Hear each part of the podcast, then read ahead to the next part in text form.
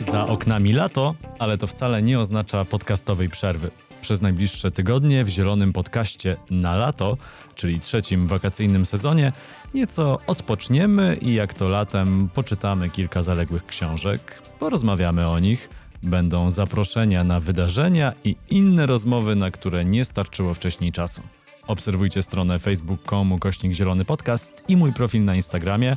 Tam w relacji zawsze dużo aktualnych zielonych informacji. To zaczynamy. Krzysiek Grzyman, zapraszam.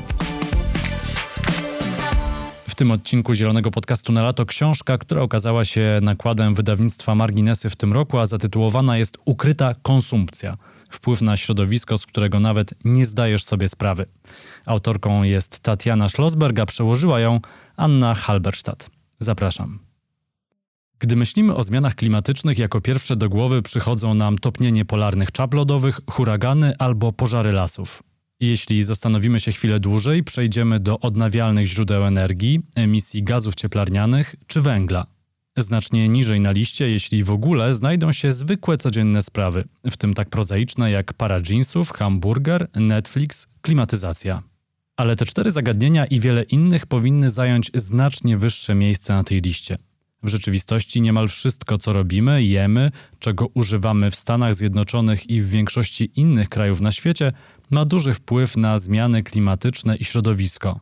Ze względu na to, jak wykorzystujemy zasoby, ile odpadów wytwarzamy, ile gazów cieplarnianych emitujemy, nawet się nad tym nie zastanawiając. Właśnie dlatego chciałam napisać tę książkę. Rzeczy, z którymi codziennie wchodzimy w interakcje, wiele naszych codziennych aktywności nie istnieje w próżni są dużo bardziej połączone ze sobą, z globalnymi zmianami klimatycznymi, z każdym z nas, niż nam się to wydaje. Historia zmian klimatycznych i należących do nas przedmiotów jest w rzeczywistości historią wszystkiego: nauki, zdrowia, niesprawiedliwości, nierówności, polityki krajowej i międzynarodowej, przyrody, biznesu, normalnego życia. Zmiany klimatyczne oddziałują na nas nieustannie, ale do niedawna zwykle rozmawialiśmy o tym przez kilka dni, o ile w ogóle, gdy wydarzyła się jakaś katastrofa naturalna lub gdy opublikowano jakiś rządowy raport naukowy, po czym przechodziliśmy do innego tematu. Serio, powinniśmy mówić o tym cały czas. To bywa przerażające i chociaż ludzkość stoi w obliczu egzystencjalnego kryzysu, nie zawsze wydaje się to łączyć z naszym życiem, co oznacza, że nie rozmawialiśmy o tym wystarczająco dużo. Pozwólcie, że trochę się cofnę. Zanim zostałam dziennikarką zajmującą się zmianami klimatu i środowiskiem, ogólnie rozumiałam, czym są te zmiany i dlaczego zachodzą. Że transport, przemysł, rolnictwo, generacja energii elektrycznej wiążą się z procesami powodującymi emisję dwutlenku węgla i innych gazów cieplarnianych zatrzymujących ciepło w atmosferze, co prowadzi do wzrostu ogólnej temperatury powierzchni planety. A co za tym idzie, topią się polarne czapy lodowe i podnosi się poziom morza. Pojawiają się silniejsze burze, susze, pożary lasów, powodzie i tym podobne. Wiedziałam, że istnieją i inne rodzaje zanieczyszczeń, które powodują problemy, np. plastik w oceanach i kwaśne deszcze. Ale nie szukałam więcej informacji. Nie lubiłam czytać o zmianach klimatycznych i ich skutkach. Napełniało mnie to strachem i sprawiało, że czułam się bezsilna. Problemy wydawały się zbyt duże i zbyt nieuchronne, bym mogła coś z nimi zrobić. Miałam więc wrażenie, że najlepszym rozwiązaniem jest odwrócić wzrok. Intelektualnie zdawałam sobie sprawę, że zmiany klimatyczne są najważniejszym problemem świata. Udawanie, że nie istnieją, nie doprowadziłoby do zniknięcia problemu, więc w końcu postanowiłam zgłębić ten temat. Miałam też szczęście. Redakcja New York Timesa uznała, że dam radę. Jednak gdy zaczęłam pisać o zmianach klimatycznych oraz środowisku, stało się dla mnie jasne, że wiele informacji pozostaje poza dyskursem. Także to, co sprawia, że te kwestie są nam bliskie. Poza tym, artykuły o zmianach klimatycznych bywają naprawdę nudne. Nawet ja uważam, że są nudne. Na ogół są niesamowicie specjalistyczne lub ich autorzy zakładają, że wszyscy mamy ogromną wiedzę i znamy kontekst, co nie zawsze jest prawdą. Szkoda, bo te sprawy naprawdę są niezwykle ciekawe. Oczywiście są też skomplikowane, ale łączą się ze sobą i z nami na wiele zaskakujących i fascynujących sposobów. Zauważyłam także, że bardzo trudno jest prowadzić rozważania o zmianach klimatycznych w kontekście naszego życia, zrozumieć jak przyzwyczajenia i produkty, których używamy, wpływają na środowisko.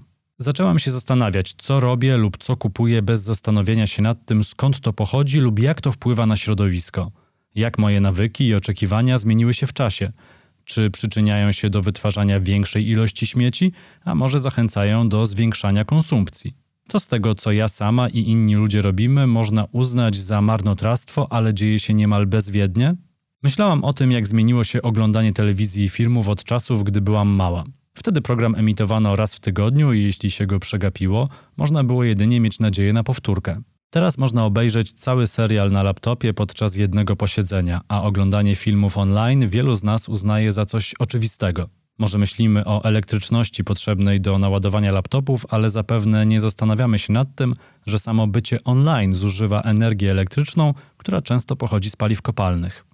W Stanach Zjednoczonych nadal około 1 trzeciej elektryczności pochodzi z węgla, więc transmisje online są zasilane węglem, a produktem ubocznym jego spalania jest popiół węglowy, jeden z największych strumieni odpadów stałych, w znacznej mierze pozostający poza wielkimi regulacjami i odpowiedzialny za zanieczyszczenie wód gruntowych, źródeł, jezior i rzek. Bez względu na to, jak wariacko to zabrzmi, oglądanie Twojego ulubionego odcinka biura, The Office, może odbywać się kosztem czyjejś czystej wody. Myślałam o bawełnie. Czasami słyszymy, że susze i nawadnianie w rolnictwie generują problemy dla środowiska lub że powodują niedobory świeżej wody. Ale nie zawsze mówi się tak samo o bawełnie, mimo że to też roślina.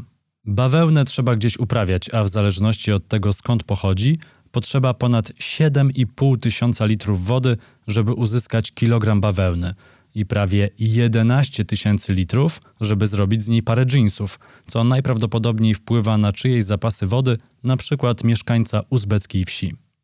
Jeśli kiedykolwiek przeglądaliście poradnik o tym, jak ograniczyć ślad węglowy, prawdopodobnie przeczytaliście, że usunięcie z diety czerwonego mięsa jest całkiem skuteczne – ale pomyślałam, że może istnieją inne niż emisja gazów cieplarnianych szkody, które generuje rolnictwo. Okazuje się, że owszem. W Stanach Zjednoczonych większość krów je paszę produkowaną z kukurydzy i soi, a metody uprawiania tych roślin także doprowadzają do ogromnych zanieczyszczeń wody. Na ogół nie słyszymy o tego rodzaju problemach ze środowiskiem, ale gdy już się o nich dowiemy, pozwalają nam one lepiej zrozumieć zakres zagadnienia. Kiedy zaczęłam pogłębiać wiedzę o wielu aspektach zmian klimatycznych, zobaczyłam, że te ledwo widoczne nici są tak naprawdę częścią wielkiego gobelinu, opowiadającego dzieje zanieczyszczeń i odpadów oraz ludzi, kultur i historii. Nie przestałam się martwić, ale mój lęk i przerażenie nieco się zmniejszyły. Zaczęłam rozumieć, co się dzieje na świecie, że mogę oceniać, co mówią politycy, naukowcy czy liderzy biznesu, i poczułam, że jestem lepiej poinformowaną i bardziej odpowiedzialną obywatelką. Niestety wiedza niekoniecznie zmienia nasze bardzo realne poczucie bezsilności. Choć wiemy, jak zminimalizować efekty zmian klimatycznych, powstrzymać emisję gazów cieplarnianych i przy odrobinie szczęścia wyciągnąć ich więcej z atmosfery, w rzeczywistości jest to trudne, ponieważ emisja gazów wiąże się niemal ze wszystkim, co robimy, a pewien stopień ocieplenia i zmiany jest na tym etapie nie do uniknięcia. Niewiele osób zaproponowało logiczne rozwiązania. Nie mówi się nam za dużo o skuteczności tych pomysłów, czy też o faktycznym wysiłku lub kosztach związanych z ich realizacją. Zamiast tego wciąż słyszymy o tymczasowych rozwiązaniach na mniejszą skalę, które odwołują się do naszej indywidualnej potrzeby wpływu, podczas gdy większe problemy systemowe są często pozostawione bez wyjaśnienia i bez rozwiązania. Większość z nas wie, że plastikowe butelki tworzą odpady i zamiast nich powinniśmy używać butelek wielokrotnego użytku. Często też mówi się nam, że pod koniec następnej dekady cała zużywana przez nas energia elektryczna powinna pochodzić ze źródeł odnawialnych, co jednak wymagałoby znacznego przeorganizowania gospodarki, transformacji sieci elektrycznej i rozwoju technologii akumulatorowej, ale te przedsięwzięcia często podejmowane są dopiero w dalszej kolejności. Z jakiegoś powodu wydaje się, że tym dwóm opcjom poświęca się tyle samo uwagi i namysłu. Właściwie to kwestia plastikowej butelki prawdopodobnie przyciąga więcej uwagi – może dlatego, że jej rozwiązanie jest dla nas łatwiejsze do osiągnięcia i bezpośrednio gratyfikujące. Zmiana sieci elektrycznej nie jest czymś, co wy lub ja moglibyśmy zrobić sami. Skupiamy się na niewielkich rzeczach w nadziei, że mają znaczenie, abyśmy mogli poczuć, że w obliczu nadchodzącej apokalipsy przynajmniej coś zrobiliśmy. Zebrane razem te niewielkie kwestie mają znaczenie, ale tak naprawdę nie chodzi o używanie czy nieużywanie plastikowych butelek, choć nie sądź, że odpuszczę ci twoje nawyki. W 2018 roku w Stanach Zjednoczonych zużyto ponad 56 miliardów plastikowych butelek, a naprawdę nie było takiej potrzeby. czy popijanie przez papierową lub plastikową słomkę. Ten problem jest znacznie większy od tych wszystkich kwestii. Ma wymiar globalny, w najbardziej dosłownym znaczeniu tego słowa. Chodzi o wszystko, czego używamy, z czego jest to zrobione, jak zostało wytworzone, jak tego używamy, co dzieje się, gdy to wyrzucamy. Mam nadzieję, że pomogę Wam zrozumieć, jakie to wszystko jest skomplikowane. Jeśli coś brzmi prosto, prawdopodobnie takie nie jest. Wszystkie nasze decyzje dotyczące tego, co kupujemy i czego używamy, wymagają pewnych kompromisów. A jeśli słyszysz o polityce lub produkcie mającym być cudownym rozwiązaniem, prawdopodobnie nie znasz całej historii. W tej książce skupiłam się na czterech obszarach: internecie i technologii, żywności, modzie oraz paliwie, z którymi spotykamy się na co dzień, ponieważ bez względu na to, czy o tym myślisz, czy nie, życie, jakie prowadzimy, ma wpływ na zmiany klimatyczne i środowisko. Być może sądzisz, że słuchanie o tym, jak wielki jest to problem i jak bardzo pogarszamy sytuację, nie myśląc o nim, w niczym nie pomaga. Zgadzam się. Skala tego problemu i narracja o osobistej odpowiedzialności są zgubne. Sprawiają, że czujemy się winni za wszystko, co robimy, nawet jeśli nie mamy o czymś pojęcia lub nie jesteśmy odpowiedzialni za powstanie przemysłu hodowli bydła. To nie na konsumencie spoczywa odpowiedzialność za ustalenie, który gatunek ryb jest dobry do jedzenia lub który z niedrogich kaszmirowych swetrów można kupić, co nie oznacza, że powinieneś jeść ryby i nosić tanie kaszmirowe swetry bez zastanowienia. To producent powinien wytwarzać kaszmir w sposób odpowiedzialny oraz nie łowić i nie sprzedawać ryb, które nie powinny być łowione lub sprzedawane, jako że firmy zarabiające na tych działaniach są ekspertami, teoretycznie, kontrolującymi, jak dany produkt jest wytwarzany. Możemy się domagać, by firmy wprowadziły odpowiednie zmiany. Nie musimy kupować ich produktów, jeśli ich przedstawiciele nie są skłonni powiedzieć nam przynajmniej tego, skąd one pochodzą. Może zabrzmi to śmiesznie, ale podczas pisania tej książki przeszłam pięć etapów żałoby nad środowiskiem: zaprzeczenie, złość, próby używania mniejszej ilości plastiku, depresję, determinację. I z ogromną siłą uświadomiłam sobie, że w ostatecznym rozrachunku nie jesteśmy bezsilni. Możemy głosować i może to zadziała. W 1969 roku śmieci w rzece Cuyahoga niedaleko Cleveland w Ohio zapaliły się po raz trzynasty, ponieważ do wody wylewano ropę i odpady przemysłowe. Ponadto w Santa Barbara w Kalifornii nastąpił ogromny wyciek ropy. W następnym roku aktywiści i politycy zorganizowali pierwszy Dzień Ziemi, który wyprowadził 20 milionów Amerykanów na metaforyczne i dosłowne ulice. Jednym z ich celów było zachęcenie ludzi do oparcia swojego głosu na jednej kwestii środowisku. W wyborach 1970 roku kilkoro z tych aktywistów, członków Environmental Action, działanie na rzecz środowiska, obrało za swój cel 12 członków kongresu, którzy mieli najgorsze notowania, jeśli chodzi o głosowania w kwestiach związanych ze środowiskiem. I nadało im przydomek brudna dwunastka. Gdy siedmiu z nich przegrało w wyborach, wpływ grupy wykroczył znacznie poza tę siódemkę. Przekaz dotarł do wszystkich innych prawodawców i bezpośrednio doprowadził do uchwalenia ustawy o czystym powietrzu Clean Air Act i ustawy o czystej wodzie Clean Water Act, dwóch najbardziej znaczących i najskuteczniejszych aktów prawnych w historii amerykańskiego ustawodawstwa dotyczącego środowiska. Ta historia zaczyna się powtarzać. Gdy pisałem tę książkę po wyborach środka kadencji w 2018 roku, kilkoro nowo wybranych członków Izby Reprezentantów, wśród których znalazły się też młode, niebiałe kobiety, a także kilku senatorów, na swój priorytet wyznaczyło sobie uchwalenie ustawy Green New Deal Nowy Zielony Ład konkretnego zestawu strategii walki ze zmianami klimatycznymi. Bez względu na to, co się stanie, będziemy musieli nadal walczyć, aby coś zmienić. Potrzebujemy rozległych i skomplikowanych zmian, ale wiele grup interesów zjednoczyło się przeciwko postępowi, więc ci nowo wybrani kongresmeni mogą nie być w stanie doprowadzić do wdrożenia zmian od razu. Może nam się nie udać zmienić całej sieci elektrycznej podczas jednej sesji kongresu, ale to nie oznacza, że nie powinniśmy zacząć działać. Wprowadzenie nawet małych zmian będzie zdecydowanie lepsze niż pozostanie w tym miejscu, w którym jesteśmy. I to lepsze może nie będzie idealne, ale na pewno będzie dobre. Jako obywatele mamy obowiązek wybierania na stanowiska przywódców o postępowych poglądach w kwestiach środowiska. Ale nie kończy się to i nie może się kończyć tylko na tym.